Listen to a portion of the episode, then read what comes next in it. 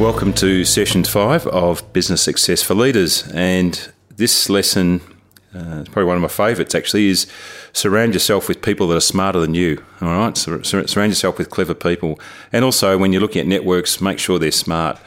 So why is that important? Well, we know that as leaders, you've got to continually lift your capability.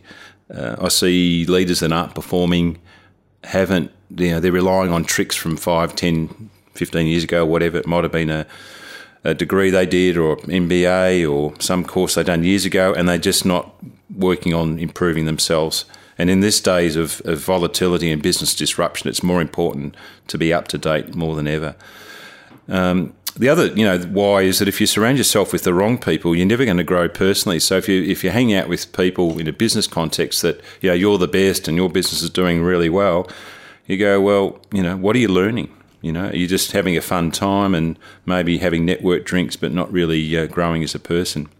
So I see a lot of people, even on digital media, you know, have got photos of them at a, at a networking event or could be a rah rah speaker and they're so on a buzz on Twitter and LinkedIn, all that sort of stuff. And you go going, you know, afterwards go, well, what did they change in their business the day after? What did they start doing differently? Or was it just another rah rah session where they all got a bit excited and took lots of photos?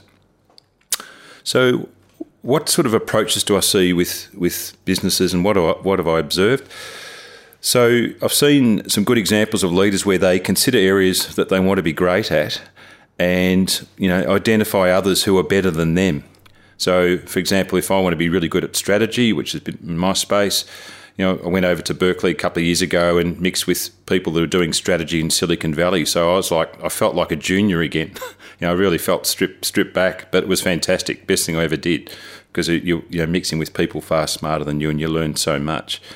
So uh, the other thing, um, you know, I see good business leaders do is they join networks where they not only learn but they're accountable. Um, so if you're thinking if you're going to a networking event with other leaders, you know, who's tapping on the shoulder and say, you know, hey, Mary or Fred, whatever, what you said last time you're going to do that. Well, did you do it? How'd you go? I don't think they do. I think they're just all all nice to each other, but they're not not necessarily challenging each other. Good example of that, and a little bit of self promotion. So apologies for that, but. Uh, got a couple of leaders groups that I run in, in Melbourne, three leaders groups, and I was approached by a company to run an in-house um, uh, uh, in-house sort of training for their leaders, and uh, we talked about sort of really running it inside. And, and but the HR manager said, "But you run that leader group leader program," and I said, "Yeah, that's right." She said, "Well, we actually want to put them into that because we know that in that leader program they're mixing with other leaders that aren't in their industry, aren't the same business." And they can learn and, and and you know be accountable to other people in the room. So you know she was saying that you know, rather than do this training in house, they learnt so much from other leaders and they're able to give back to, to the group as well. So the feedback is that, you know, people like to be accountable to others and, and to learn off, off, off other people. So what does that mean for the listener? So, you know, think about uh, the areas that you need to grow in. Where are your gaps? And particularly think where your business is going. What are the, what's the knowledge and and and um, training that you need to, to grow where, you, where you're headed or where your business is, is, is headed. Then do a little audit on, on your existing networks and, and your colleagues, your business colleagues. You know, are you the best in the pack? Or are you mixing with people that are doyens in your industry that you could learn from so much? on? You know, and so do a little bit of an audit and see where you are.